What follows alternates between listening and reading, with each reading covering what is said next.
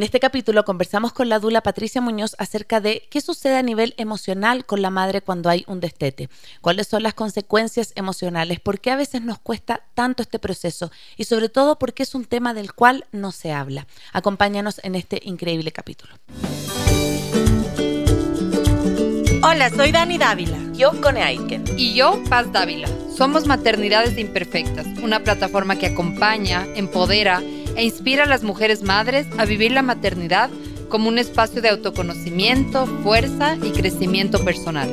Guiamos a las madres desde la maternidad que vivimos hasta la que queremos vivir. Nos interesa reescribir las historias de las mujeres madres reflexionando y visibilizando maternidades reales, honestas y diversas alejadas de los juicios y los dogmas que pesan sobre nosotros. Queremos guiar a las mujeres a encontrar su propia voz en la maternidad, a ponerla a su favor y a convertirla en una experiencia de poder y de equilibrio. Nos ilusiona acompañarte a florecer en la maternidad. Bienvenidos. Hola a todos, hola a todas, bienvenidos en vivo de Maternidades Imperfectas ya estamos en el mes 11 del año y el día de hoy queremos agradecerte por estar acá. Muchas, muchas gracias por acompañarnos en otro episodio de Maternidades Imperfectas, acompañándonos una vez más y permitiendo que a través de tu escucha podamos seguir acompañando, empoderando e inspirando a las mujeres a vivir su maternidad como un espacio de fuerza y crecimiento personal. Recuerda siempre que nos puedes encontrar en Instagram, Facebook y YouTube como Maternidades Imperfectas y que por supuesto estamos acá gracias a la 101.7 Radio Sucesos. Nos puedes escuchar en Quito por la 101.7 y desde cualquier parte del mundo en www.radiosucesos.fm. Bienvenidos a todos, mi nombre es Connie Aitken, bienvenida querida Dani. Hola, hola con todas. Qué lindo estar un nuevo miércoles iniciando el mes, ya casi se acaba el año, así que ya, ya, estamos por ahí en los últimos episodios de este, de este año. Y el tema que nos trae aquí quería como contarles un poquito antes de presentarle a nuestra linda invitada. Eh, es justamente una experiencia y es lo lindo de maternidades que podemos como traer las experiencias y darnos terapia. Y, es que Lemi, mi hijo, hace dos o tres semanas dejó de lactar de una forma muy, muy respetuosa, respetuosa y muy segura por parte de él. Así que en medio de eso me di cuenta que la que, a la que le costaba ver a mí y cuando busqué información, como le contaba hace un ratito a la CONE, había muy, muy poca información sobre qué nos pasa a las mujeres, qué sentimos, cómo podemos llevarlo. Así que hoy le hemos traído a Patti Muñoz, que es dula y asesora de lactancia, que además también me ayudó en una época de mi lactancia, para que podamos hablar sobre el destete y cómo cuidar ese vínculo con nuestros hijos. Bienvenida, Patti, cuéntanos un poquito de ti. Gracias, Dani. Gracias, Cone, por la invitación. Eh, sí, justo, bueno, ese tema que hablamos... Eh, por atrás en un momento de que sí es difícil el cómo no la mamá no se expresa el cómo se siente en ese momento es súper importante no pues sí bueno yo soy Dula soy asesora y consultora de lactancia materna también y de crianza positiva. He trabajado durante 20 años ya con, con mamás y pues estoy muy feliz de estar aquí con ustedes. Qué lindo, gracias Patti. Bueno, la Patti fue una de las primeras invitadas de Maternidades Imperfectas cuando no teníamos estudio, no teníamos nada. Dijimos, Patti, necesitamos grabar un capítulo, un piloto que estamos haciendo, así que la primera foto de Maternidades Imperfectas, quiero contarles a todos que es con la Patti. Así que gracias también Patti por confiar siempre en este proyecto. Y quiero partir con esto que hablamos un poco la Dani, que cuando pasó esto del Josemi, sí me acuerdo que estaba súper como, como conmovida, ¿no? Porque también yo creo que se habla mucho del destete, el destete respetuoso, cómo respetar los tiempos del niño, y me parece súper bien, pero poco se habla, como hablábamos también antes de salir al aire, de lo que le pasa a la mamá con eso. O sea, como se, se supone que tú al ser respetuoso con tu hijo, no sé, también eres respetuoso contigo y vas a poder llevar un proceso, pero a veces los procesos de nuestros hijos no son los mismos nuestros y a veces es a la mamá a quien le duele o quien se queda como más como eh, removida con eso. Cuéntanos un poquito de tu experiencia, partamos desde lo básico. Bueno, primero, ¿qué es el destete y qué pasa en la mamá con ese proceso? A ver, bueno, creo que en general nunca se piensa mucho en la mamá. O mm. sea, si estamos hablando un poco desde el proceso que inicia la maternidad, nadie se preocupa qué piensa la mamá cuando da luz. O sea, lo mm. primero que nosotros nos fijamos es en que el bebé esté bien, que es un hermoso una hermosa, y está ahí la mamá Entonces, claro, para la mamá sí es un shock el que en el embarazo recibió mucha atención, muchos cuidados y luego ya no. O sea, es como ya párate, haz esto, esto, porque ya tienes muchas responsabilidades. Entonces es durísimo. Y cuando viene en el, en el posparto el tema del destete después de un año, dos años, depende de lo que la mamá quiera, porque algo que es súper claro es que el destete respetuoso, eh, la palabra es que el bebé se destete cuando la mamá ya no esté cómoda o sea agradable para ella. Literalmente así debería ser. No porque yo te digo que al año ya no le sirve la leche o a los seis meses no le sirve la leche o a los dos años no le sirve la leche. No es así, sino que la mamá ya no se siente cómoda con este proceso de vínculo con su bebé. Ya está cansada, eh, ya pasó mucho tiempo, no puede dormir bien. Depende, hay muchas razones o simplemente no quiere. Eso es respetable y nadie tiene por qué juzgar a esa madre porque depende de sus sensaciones y su momento. Ella decidirá cuando, cuando esto se mm. da. Ahora, obviamente, se da este destete respetuoso respetando valga la redundancia, el que el proceso debe ser lento, no es como te quito y ya está, como muchas veces te proponían. Te proponen el quitarle, el irte a, de, a otra casa, dejarle algo agua con el papá o con la abuela o no sé qué. Eso es lo que muchas veces se, se propone. Y obviamente no es lo mejor. Claro, estamos hablando en un contexto de solo lo que es el bebé, cómo vamos manejando el tema del bebé. Realmente el, el dejar solo es mucho más fácil para muchas mamás en hablando de bebé, pero claro, para la mamá no, para la mamá es un suceso mucho más fuerte porque ni siquiera te preparaste psicológicamente para que eso pase. O sea, mm. en el destete respetuoso, digamos que se plantea que se hacen dos semanas más o menos, la mamá en esas dos semanas sí se prepara psicológicamente a que algo va a pasar. Eso no quiere decir que la mamá después de eso es como que ya está perfecta, no ha pasado nada, no, pero es como que ya lo, lo asimiló, pero como a ti te pasó, es mucho más complicado porque no lo asimilaste. O sea, solo fue de un día a otro y ya no, se acabó. Y es como que, ¿y ahora? Ajá, ¿Ya? Sí. Y muchas veces pasa justo esto, que la mamá se cuestiona y dice, bueno, ¿y ahora? ¿Qué vínculo voy a tener con mi bebé? Porque para la mamá le costó muchísimo comenzar con ese eh, vínculo de lactancia materna, porque obviamente no es solamente la alimentación, sino también ese vínculo emocional, que la mamá se enganchó, le fue bien o no le fue bien, a la mayoría no nos va bien desde el principio, ¿ok? Les costó y luego es como, ¿y ahora? Todo esto terminó y mm. terminó en tan poco tiempo, porque yo me mentalizaba que esto iba a ser mucho tiempo por, un, por una, o sea, en la primera vez que uno se plantea esto, pero también es como que te pones a pensar y dices, ok, esto va a ser eterno, al principio piensas así, cuando ya se está acercando el tiempo dices, ok, y ahora, después de esto, ¿qué sigue? Y claro, muchas mamás dicen, ok, ¿y el vínculo que tengo que generar ahora cómo va a ser? Muchas se preocupan el hecho de, ¿y ahora cómo va a dormir? Porque la mayoría de veces duerme conmigo lacta conmigo y se duerme conmigo. Entonces, claro, todas esas inquietudes que tiene la madre, no hay quien acompañe ese proceso. Sí. Y sabes que yo creo que en ese sentido, por ejemplo, algo que yo sí agradezco mucho es que la lactancia fue tan nuestra que también dejé de escuchar un poco lo que decía el resto de la gente, porque es súper juzgada la lactancia, o sea, en todo sentido. Entonces, a mí, eh, bueno, que, que la Patti sí sabe, a mí me costó muchísimo la lactancia al principio y estaba como muy convencida de que quería darle de lactar. Entonces, a pesar de que tuvimos muchísimos problemas y enfermedades con el EMI, el lograrlo para mí fue como, como súper cool. Me sentí muy em, empoderada de haber podido hacer eso.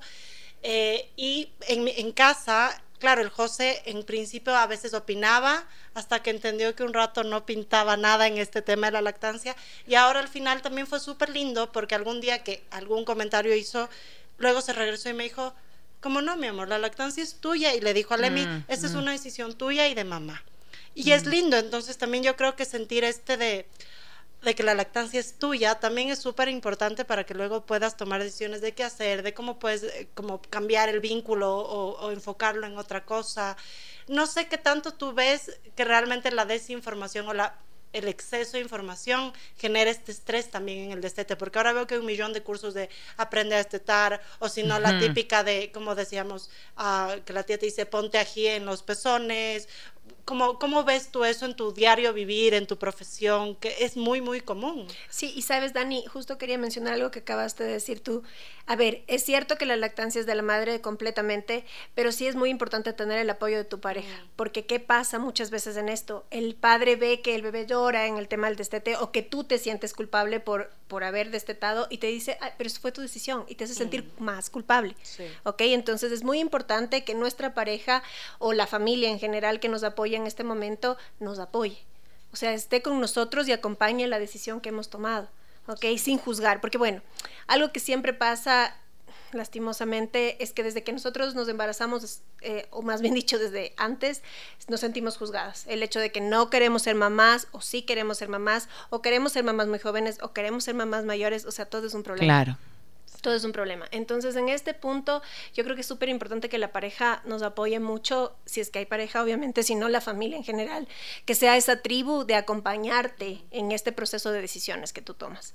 Está bien, bueno, no sé en muchos países es diferente también. En mm. nuestro país la gente opina mucho, ¿ok? Y eso que tú hiciste de, desvincular esas opiniones es súper importante porque de verdad la mamá logra sacar su instinto, que eso es lo que muchas mamás ya no tenemos, ¿ok? Porque tenemos muchos miedos por mucha información, que es lo que tú decías. Y claro, el destete en sí... Eh, sí, a ver, una cosa que tenemos que ir haciendo en el proceso posterior, digámoslo, con la mamá en sí, porque hay muchas técnicas del destete. La técnica que es la mejor, digamos así, es de esto progresivo, ¿ok? De ir bajando las tomas, de ir haciéndolo progresivamente para que el bebé vaya entendiendo que ya la mamá no quiere, ¿ok? Y el bebé lo entiende, realmente lo entiende. Algo que pasa es que lo que la, mamá le cuestiona mucho también es como termina este proceso y el bebé está bien. Muchas veces te, te, imaginas que el bebé va a llorar un montón, va a sufrir, la que llora eres tú. Mm, sí. Sí, o sea, la que llora eres tú porque sientes que se acabó este proceso y ya no hay un más allá ya, pero cuando tú tienes este acompañamiento en sí de que posterior a esto sigue el, tema de, no sé, compartir el momento del cuento, compartir el momento del baño, compartir otras, otros momentos con tu bebé es importante, que se siente, o sea, que se acueste tú al lado tuyo y que tú simplemente solo converses con tu bebé, le acaricies del cabello. También algo que sí se plantea a las mamás es que no les dejemos que igual los bebés eh, tengan como ese, esa necesidad de tocar, porque los bebés muchas veces cuando lactaban tenían que sincronizar el otro pezón. Claro. Mm. Así ellos se autorregulaban. Se sugiere que eso no, le, no dejes que el bebé haga, porque tiene que aprender a regularse de otra manera. Entonces tú me decías algo que él te coge la carita. ya, esa es la manera que él se está autorregulando y eso está bien. Yo sé que puede, puede ser como que... sí, sí, o sea, no es tan cómodo para ti, pero esa es la manera en que, ajá, que el bebé se va o te cogen del brazo o te cogen de la camiseta, porque claro, de esa manera los bebés se van autorregulando solos ya sin tetita, mm. ¿ok? Mm. Entonces eso también es importante y que tú también expreses cómo te sientes. Yo creo que sí, es súper importante. Una de las cosas que pasa también es tener como esto, ¿no? Un grupo de apoyo donde cual tú puedas hablar y decir yo me siento así eh, y sin que te juzguen, ¿no? No sé, o sea, una de las cosas que es tan importante es saber que todas nos hemos sentido de alguna manera igual en, ciertos aspectos, puede ser que no en todo, porque no somos iguales, pero en algún momento sí te sientes igual que otra mamá. Y todas, definitivamente, todas las mamás en algún tiempo se sintieron malas mamás. Mm. Siempre.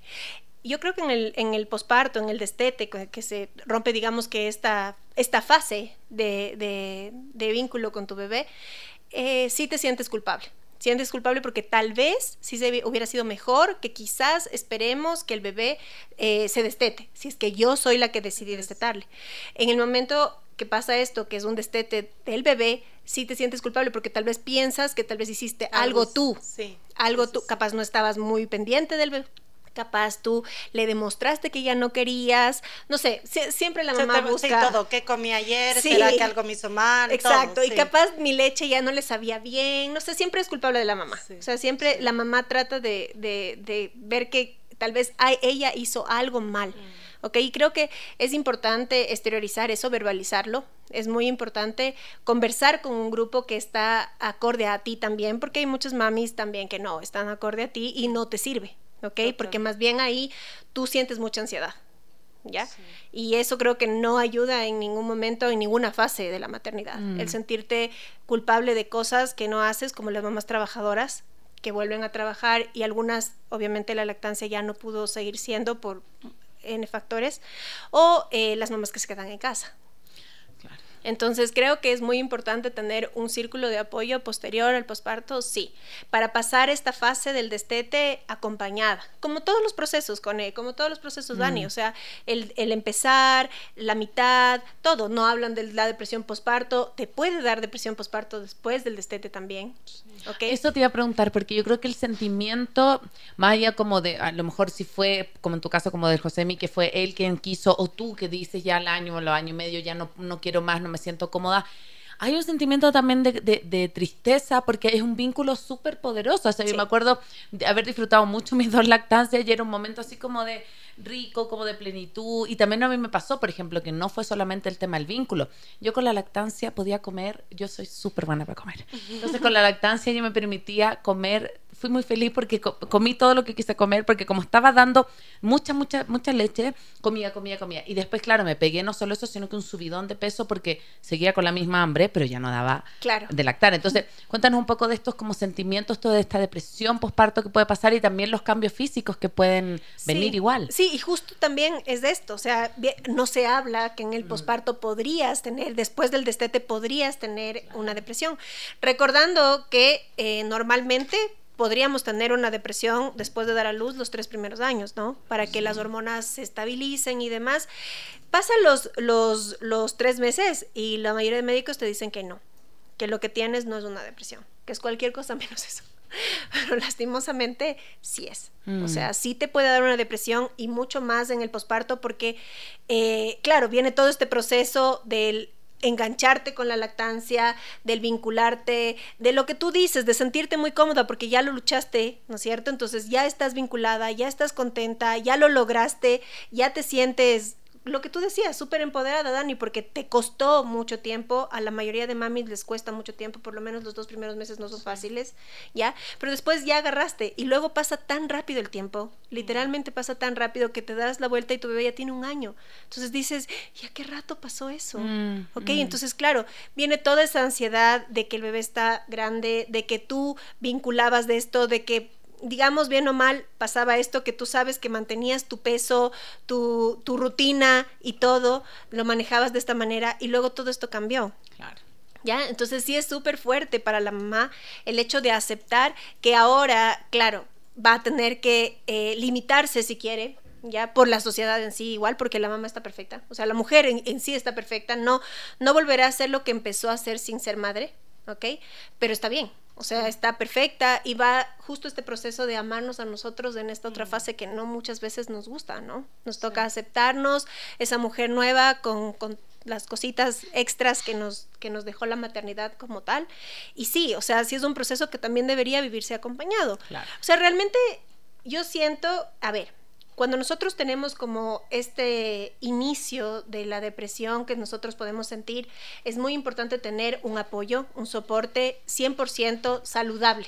¿Ya? Mentalmente, ya sea con nuestra familia como tal o con algún eh, terapeuta que nos guíe y nos acompañe en este proceso para salir.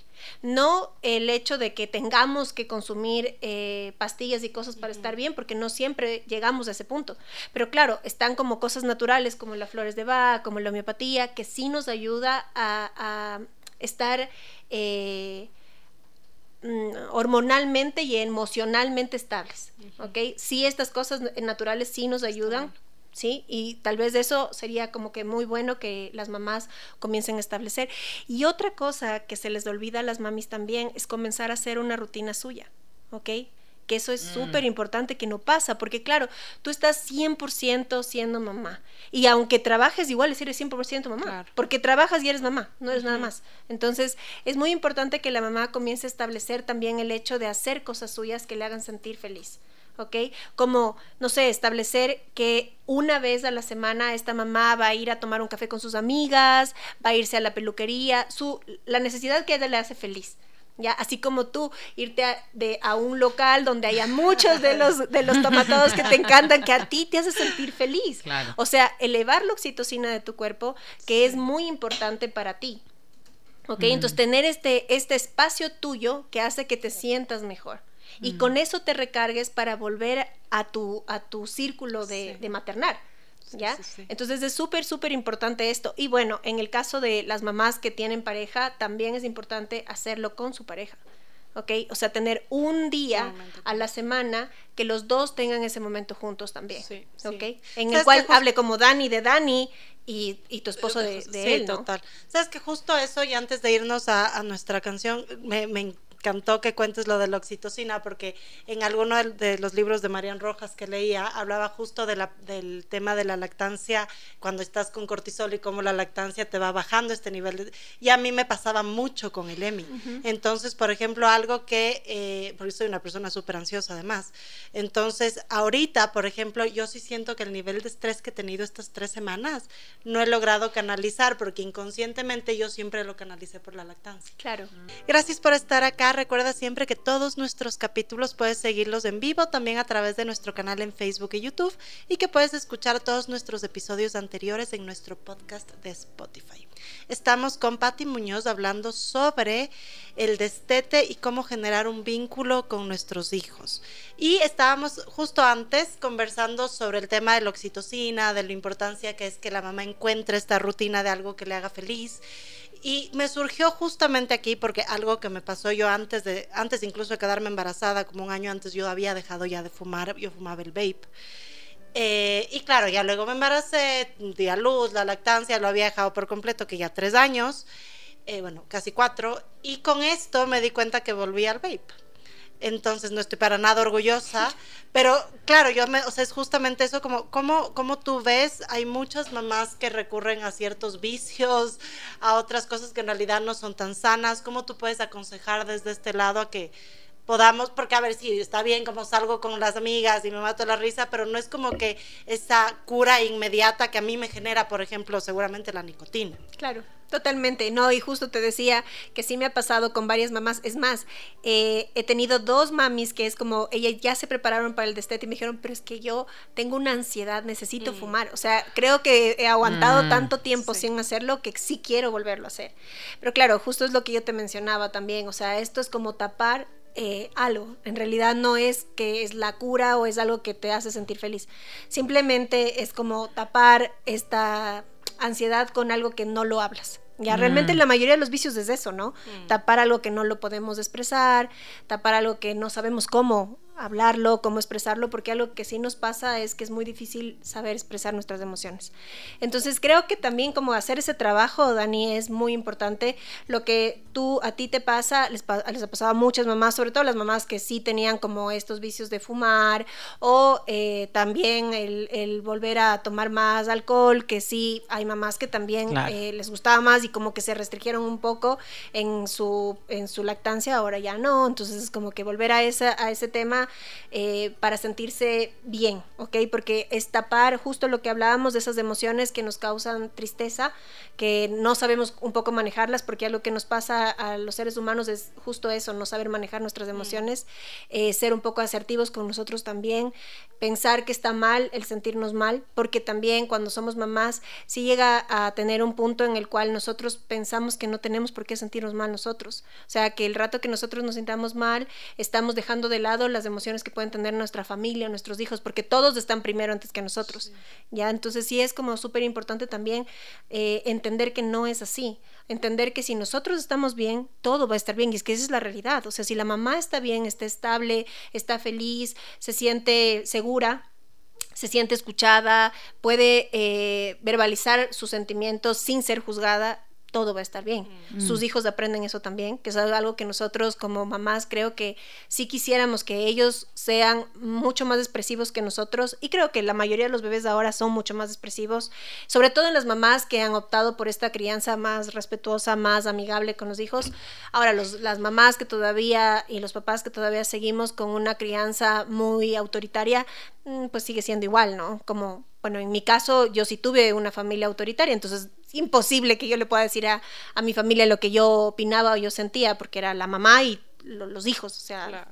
no había como tú hables un poco en cuanto a cómo te sientes, pero creo que ahora sí ha cambiado mucho eso. Creo que muchas mamás que tuvimos una, una crianza autoritaria hemos cambiado también esta dinámica en nuestra familia y eso también nos ha invitado un poco a crecer a nosotros. Es difícil se, eh, como expresar nuestros sentimientos y cómo nos sentimos porque a veces ni siquiera sabemos cómo.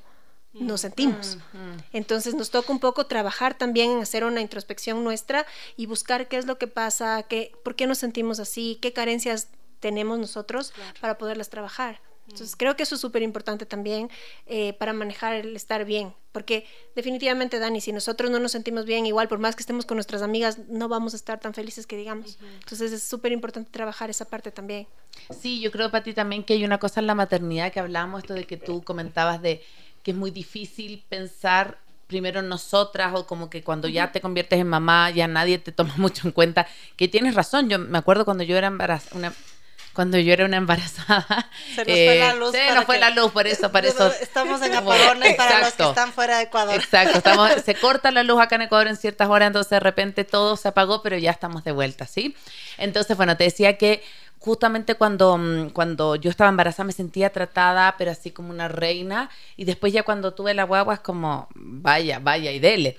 Y, y me pasa ahora como, no, es, no tiene que ver con el destete, pero sí tiene que ver con esto que estamos hablando de a veces querer dar todo por los hijos, pero pasarnos a nosotros por encima, por encima, por encima. Entonces, justo le contaba que, em, bueno, yo duermo pésimo porque la Lisa quiere dormir así pegada conmigo y sentirme casi la respiración. Y hace unas semanas me fui de viaje fuera y me junté con una amiga que aparte es psicóloga, me dijo, ya, ahora te voy a hablar como psicóloga, me dijo.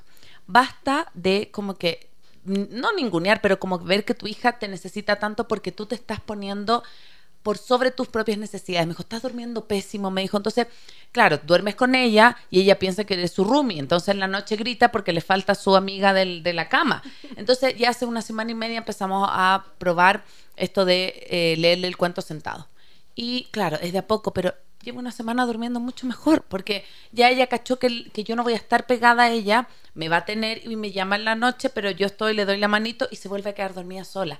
Y así mismo pienso con todos los procesos, con el destete, con todos estos procesos que involucran como el separarnos de esta fusión con nuestra guagua, tienen también que ver con que muchas veces pensamos que nuestros hijos nos necesitan demasiado, y sí, pero pero nosotros también lo necesitamos a nosotras. Totalmente. O sea, eso, esa, esa mm. parte es muy importante tenerla en cuenta. Mm. Eh, sí es cierto que nos necesitan, obviamente porque el ser humano es muy inmaduro. Si no fuera así, los bebés del ser humano nacerían y caminarían al lado igual que todos los demás.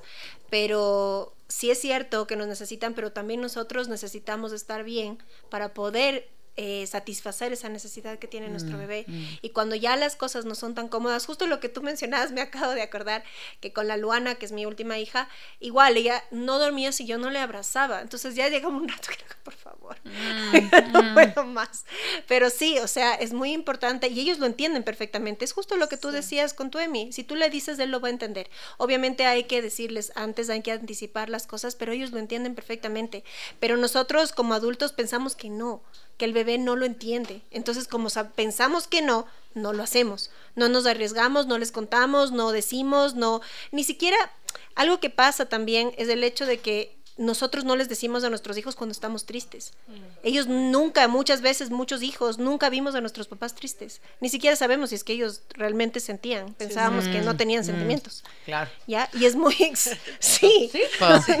es la verdad. Pero es muy importante que sí, porque la mamá no es de, de hierro. La mamá también se siente mal también necesita el apoyo de toda la familia. Y algo que es importante es justo eso, para que todos racionalicen que es una mujer de carne y hueso y también tiene momentos en los cuales se puede sentir muy devastada y necesita el apoyo de toda la familia, el apoyo de toda su tribu para sentirse mejor. Entonces, como que un poco... Sí, es, es triste porque yo creo que igual dentro de las familias como que la gente antigua, la gente mayor, todavía piensa así. Entonces a mí sí me, por ejemplo, hace unas, hace dos meses mi perro se murió y mi perro era alguien que vino antes de que llegue Lemmy, para el José y para mí era un miembro más de la familia y fue súper duro.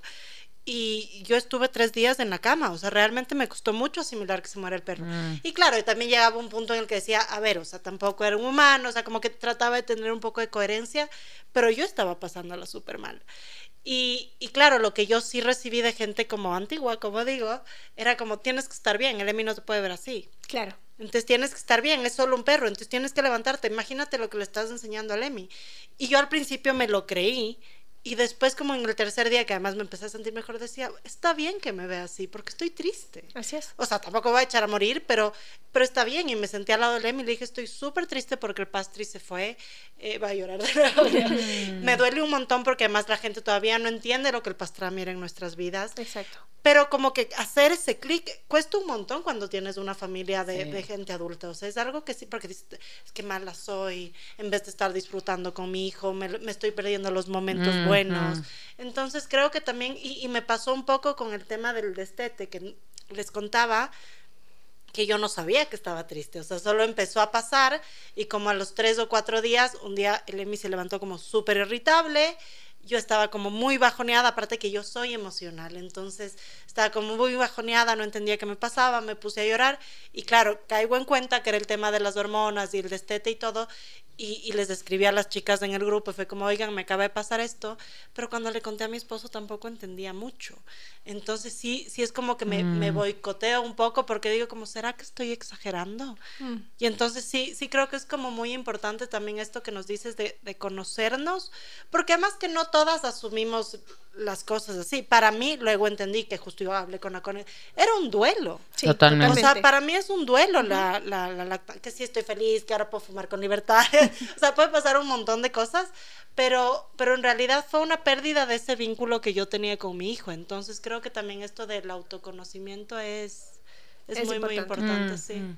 Sí, totalmente. Y, y bueno, también algo que apoya o aporta un poco en este proceso de, de autoconocernos y de sentirnos mal en momentos en los cuales nos da nostalgia, es justo lo que dices, o sea, ponerme a pensar, ok, tengo más libertad de ponerme otra ropa, porque definitivamente cuando das de lactar tienes que ponerte ropa para dar de lactar, porque no es tan fácil ponerse cosas muy Ah, difíciles de sí. sacarse. Claro. Ok, vamos viendo como cosas positivas de esto también, que nos hagan un poco pensar en este momento en algo que sí fue bueno, ok, lo hicimos en el tiempo que nosotros pensamos que, que fue lo mejor para nosotros y ya está. Y sí, eh, el hecho de que sintamos que la persona que nos acompaña también está de acuerdo con que nosotros eh, hayamos tomado esa decisión es súper importante para que también, aparte de lo culpables que nos podemos sentir, no sentirnos más culpables por la- el comentario que pueden decirnos las otras personas, como, ay, pero es que ¿por qué no le das más tiempo? Mira cómo llora, mira que si te necesita, mira que si se enferma, eh, tú solo le dabas la tetita y con eso estaba mejor, porque la mamá también comienza a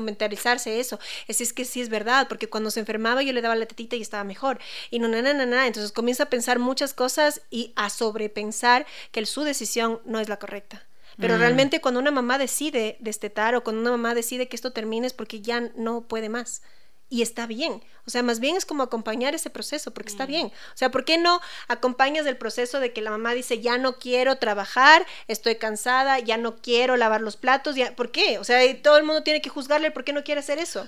Mm, sí, es que la maternidad está tan llena de juicios, pues, Pati. Es como, eh, siento que, que, que toda decisión que tomes va a tener detractores y, va a tener como eh, gente que, que se abandere, pero siento que no debería ser así, es lo que Sí. tú dices, como nadie te pregunta o te opina quizás si lava o no lavas los platos inmediatamente después de tomar desayuno, pero si es que, pero si es que desteta, es como la, la mala mamá, ¿no? Ajá, es Y como... peor si lo hiciste antes de los dos años, o sea, mal. Claro. Sí, yo me acuerdo que con la Elisa, por ejemplo, tenía un viaje que hacer y, mm, y dije, es que yo no puedo, o sea, ya, ya no puedo más, aparte que yo conozco, conocía ella casi pura teta, alimentación complementaria cero, era pura teta. Dije, si es que no la desteto, no me puedo ir de viaje, o sea, eh, y ya estaba como, dije, también necesito que ella empiece a probar alimentos porque era teta lover, entonces dije, no. Pero mm, incluso cuando yo fui, no fue así ese, ese proceso terrible, para mí fue difícil, pero cuando yo me fui de viaje, Leo me decía, la Elisa está súper, o sea, como que tran- como tranquilo que, que tú no estás y la, y la guagua está bien. En nuestro último bloque de este programa, en este miércoles en vivo, eh, recuerda que este episodio luego va a estar en formato podcast y no olvides ponernos también las cinco estrellitas en Spotify porque con eso nuestro podcast crece y puede llegar a más y más seguidores. Recuerda que también estamos al aire gracias a la 101.7 y nos puedes encontrar en eh, redes como arroba Radio Sucesos S.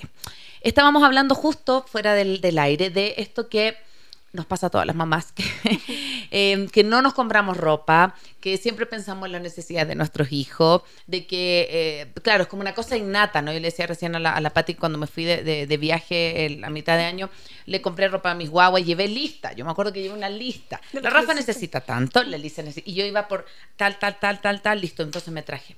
Y de repente me di cuenta que yo no tenía ropa interior. Horrible, estaba de vieja, así como deshilachada, ya no me entraba. Y ahora que me fui a un viaje sola, ahí me compré ropa interior, pero me di cuenta que era porque estaba sola. Porque si no, te aseguro que le hubiera traído de nuevo a mi guagua. Entonces, ¿qué pasa con eso, Pati? ¿Cómo poder quizás entregarle herramientas a quienes nos están escuchando como para, yo sé que es difícil, pero intentar empezar a ponernos un poco en primer lugar, porque esto, imagínate que después de años, primera vez que hacemos un programa del destete en la madre, y fue a raíz de la experiencia de la Dani. O sea, allá, por ejemplo, inclu inclusive nosotras que tenemos un programa dedicado a la maternidad y al bienestar materno, no habíamos hecho un tema así orientado a la mujer. Herramientas que puedan tener nuestra, nuestros oyentes, nuestra, nuestro público, como para quizás empezar a ponerse un poquito ahí en el, en el primer lugar. Sabes que sí, justo lo que mencionabas con es difícil. Sí, es difícil porque viene como desde mucho más atrás el hecho de que la mamá es la última rueda del coche. Primero están los hijos, después está el marido, luego la familia y nosotros. ¿Ok? Eh, sí nos toca romper un poco eh, esta estructura que está muy arraigada en la sociedad de que la mamá no tiene derecho a preocuparse por ella. ¿Ok? O por ella mismo, porque ni siquiera es que le pusieron ese, ese rol, es por la mujer mismo, que no siente que necesite preocuparse por ella, si es que sus hijos están bien, ella está bien, ¿ok? Y más bien como que romper esto y saber que es al revés. Si yo estoy bien, mis hijos están bien.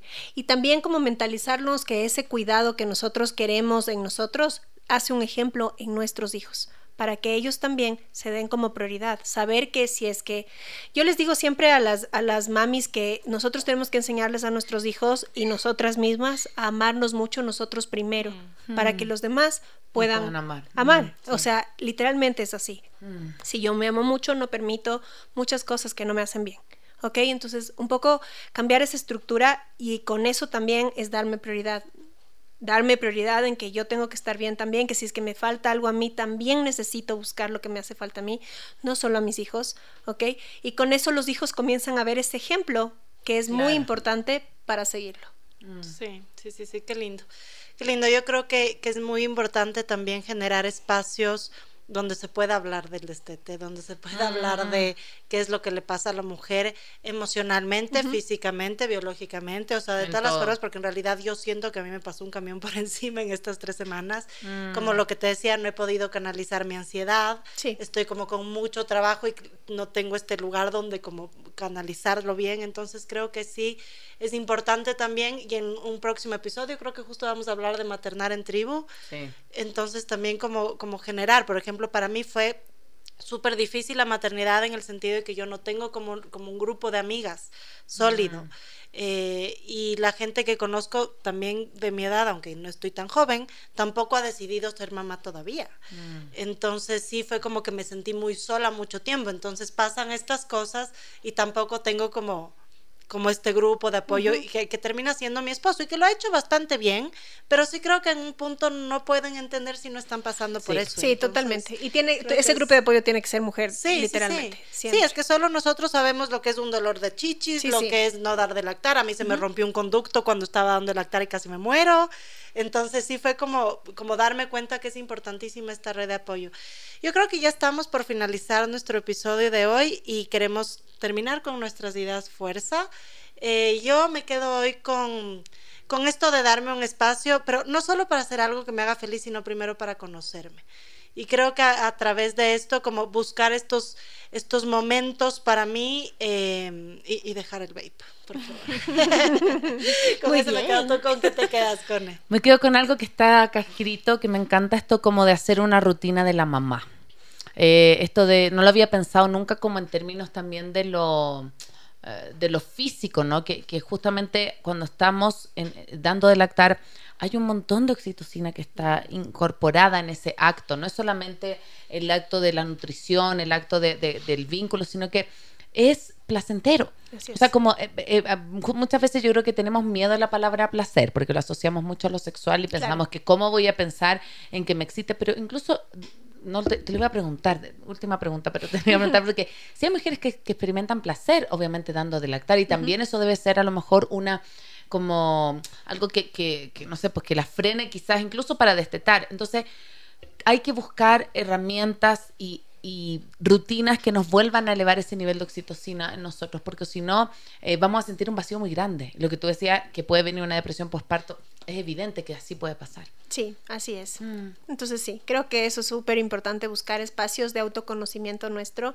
eh, porque como decía antes, muchas veces nosotros no nos conocemos o pensamos que sí nos conocemos porque nos ponemos tantas máscaras encima mm. que tapan muchas cosas que no hemos trabajado eh, y sí es súper importante hacerlo. Creo que siempre estamos como en un proceso de transición, de mm, cambio, De, de, todo esto. Y sí, creo, Dani, eh, definitivamente que una tribu es muy importante. Yo tuve cuatro hijos tengo cuatro hijos y en mi primer hijo yo no tuve tribu tampoco, igual que tú, nadie era mamá y es bien duro. Es muy, muy duro. Mm, Pero mm. claro, ya tener a alguien que te acompaña en este proceso y ser alguien que acompaña a otra eh, es mucho más fácil. Sí, es un poco más llevadero tener una tribu que te acompañe para manejar la maternidad de otra manera.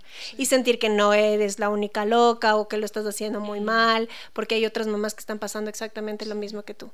Mm qué importante, qué importante hablar esto, qué importante ponerle nombre a las cosas que nos pasan, porque siento nuevamente que no es, no es quitarle la importancia a nuestros hijos, pero creo que hay muchas también cuentas, programas, cosas dedicadas también a los hijos. Y nuevamente es como cómo poder volver a mirarnos como mamás, o sea, como qué necesitamos.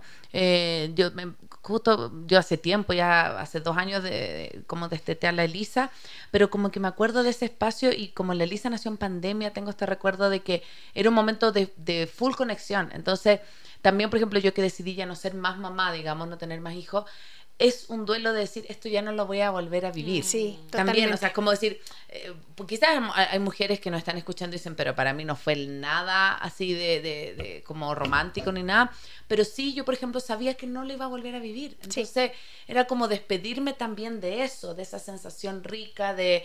Y me acuerdo también que guardé un montón de leche y como la Elisa pues no quiso más leche, eh, se me vencieron y fue súper duro botarla. Ay, no, qué bestia, me hiciste acuerdo. Es que yo me lloraba, acuerdo porque, lloraba. Es que yo lloraba porque, porque también no tenemos información de los bancos de leche. Sé que existen, pero yo ese tiempo, no incluso trabajando en maternidades, no tenía esa información. Ya sé porque era pandemia.